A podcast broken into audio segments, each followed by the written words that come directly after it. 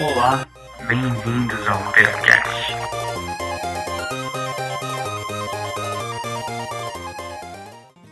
Olá, Peracasters, tudo bom com vocês? Aqui é Rafa Faleiros novamente com vocês, galera. Dessa vez a gente vai fazer uma fatiazinha bem curtinha, que é mais uma reflexão que surgiu com uma reportagem. Eu olhei pela BBC News, né? Brasil, mas diversos é, veículos midiáticos acabaram repassando esse artigo para frente, né? Que é um estudo que foi feito em uma universidade, não vou lembrar exatamente qual, mas é dos Estados Unidos, se eu não me engano, é, que percebeu que na verdade analisou aquela frase famosa, né, que existe no mundo inteiro, que é mais ou menos faça aquilo que você ama, que você não vai precisar trabalhar nenhum dia, né? E aí é esse, esse artigo na BBC mostra o, as conclusões que o estudo faz, né?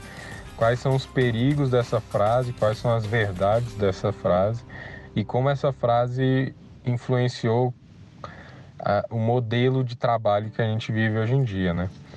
Eu fiz um, um fatia também sobre é, metodologia de trabalho, produtividade, etc.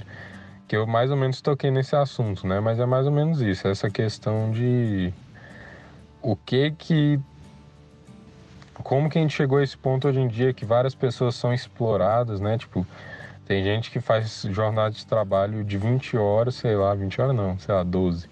12 horas por dia, 10, juntando com ônibus até mais, né? E, e ganha muito pouco por isso.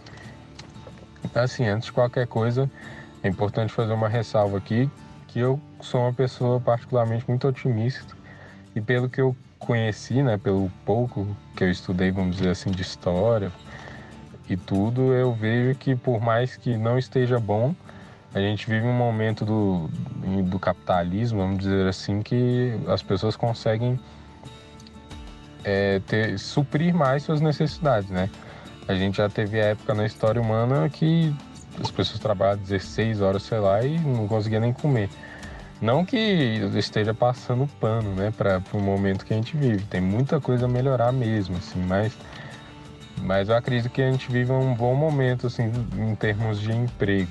Mas aí tem outras questões, a questão da é, robotização, vamos dizer assim, da, da mão de obra, a perda de alguns empregos, né, a inexistência de cargos e o desemprego no Brasil que está altíssimo, tem todos esses problemas. Não é, não estou ignorando eles não. Estou falando que num parâmetro geral a gente já viveu momentos piores, né? Bom, tendo essa ressalva feita, voltando ao estudo, eles mostram por que, que essa frase meio que pode ter levado ao momento que a gente vive hoje. Que é essa questão do é, dos empregados ganhando muito pouco e, e em altas jornadas de trabalho, gran, grandiosas jornadas de trabalho, né? E mesmo que essas jornadas de trabalho gigantes não ganham de acordo e as pessoas, esse estudo é muito enfático nisso, elas fazem todo esse esforço voluntariamente, né? Porque essa questão é exatamente dessa frase, faça o que você ama que você não vai precisar trabalhar nenhum dia da sua vida. E os, os chefes, né, que eles dizem nesse estudo, martelam muito essa frase, meio que alienam os funcionários a acreditar que eles estão fazendo aquilo que eles gostam e trabalharem voluntariamente por boa parte do tempo. Né?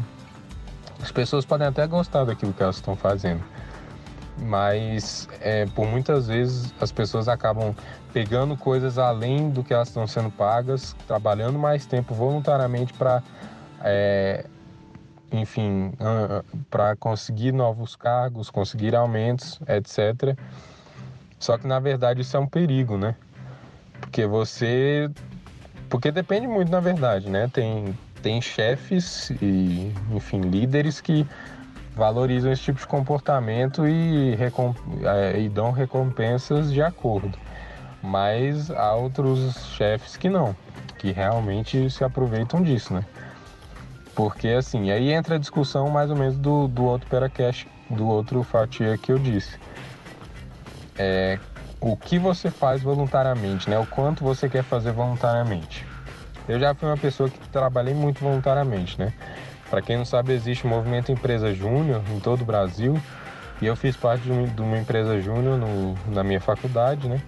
E nesse período, assim, eu era aquela pessoa proativa, assim, eu fazia de tudo. Já carreguei televisão, já tentei arrumar, já arrumei porta que quebrou, já, já é, junto com inclusive o Saldanha, a gente formatou um computador lá.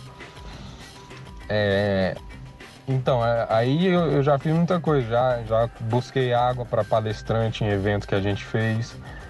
Enfim, e é normal, entendeu? Nesse momento de treinamento é normal, mais ou menos normal você fazer isso. E até porque no movimento Empresa Júnior os alunos é, empreendedores não ganham salário. Né? Então, normal a gente ter essa ânsia de fazer tudo.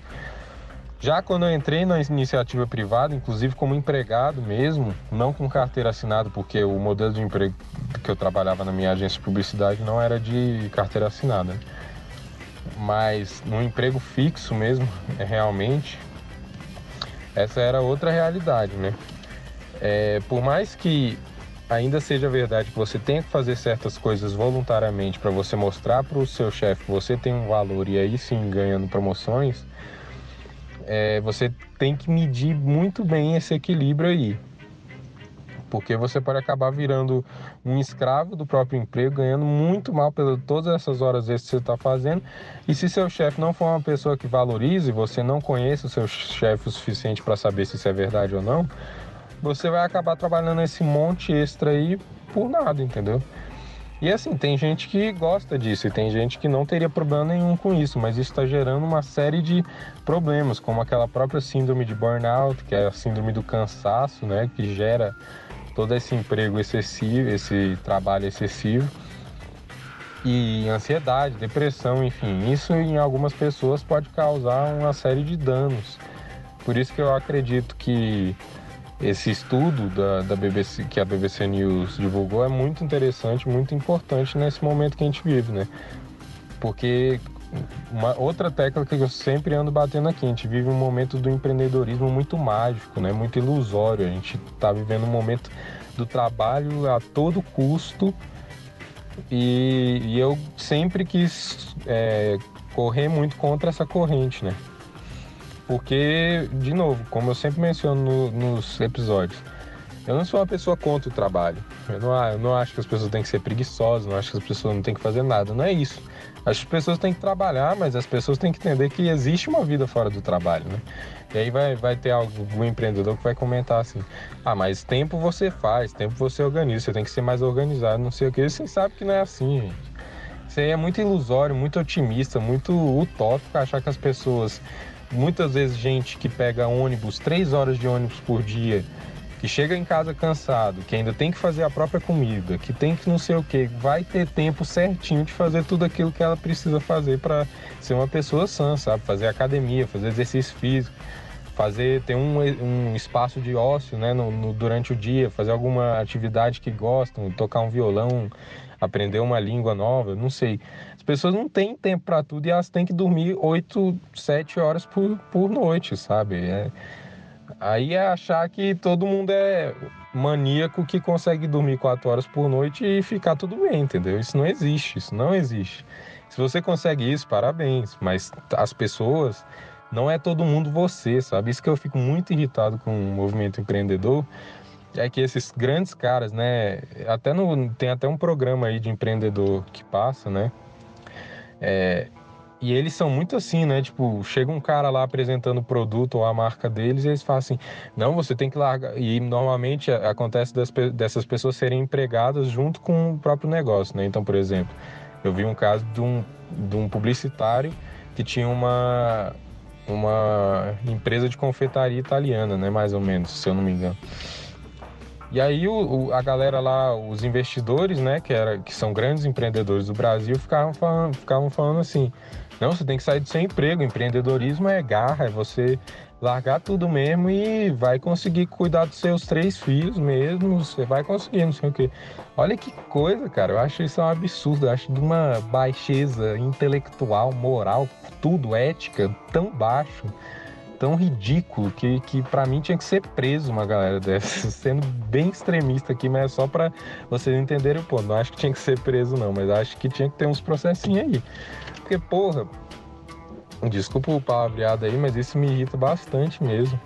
É, essa galera acha que, que o mundo gira em torno delas, que todo mundo tem que é, passar fome, todo mundo tem que fazer isso tudo porque elas deram certo. Isso é totalmente até anticientífico isso.